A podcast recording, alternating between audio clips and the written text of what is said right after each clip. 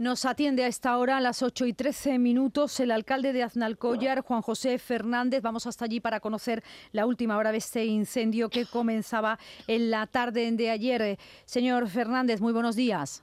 Hola, buenos días. Bueno, pues en primer lugar, ¿cuál es la situación ahora mismo en ese paraje de Charco Frío? Bueno, ahora mismo está solo de vigilancia y control, con varios retenes que están enfriando la zona eh, me comunican desde el enfoque, desde la Delegación Territorial de Medio Ambiente, de la delegada.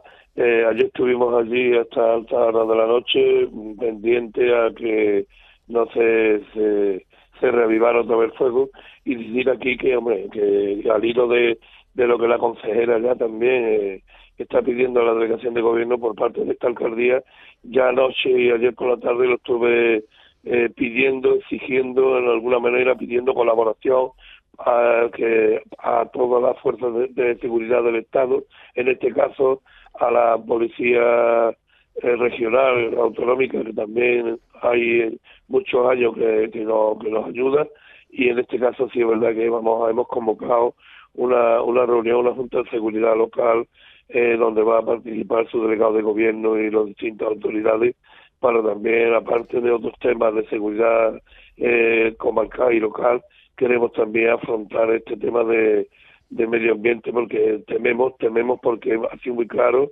no hace falta ser muy técnico para saber que un sitio donde no hay tendidos eléctricos, eh, alejado de los caminos, que no hay tránsito ninguno y los puntos donde se ha hecho y de la forma que ha que el incendio se ha originado, eh, está claro que ha sido intencionado. Los motivos no lo sabemos. Un escalapazado es seguro. Había, le, quería comentar, eh, hablan desde el principio de cuatro focos simultáneos, que cuando fue el Infoca fueron los primeros bomberos a ese primer punto, inmediatamente aparecieron tres más. Eso es lo que se sigue manteniendo, ¿no? Que había cuatro puntos. han sido cuatro puntos, los cuales eh, cuando estaban casi terminando con uno, se le incendió otro y otro y otro. O sea, está claro y a distintos puntos de distancia, ¿no? Y en sitios donde eh, es imposible que haya, que, que no se pueda saber que la mano del ser humano ha estado ahí, la mano del hombre.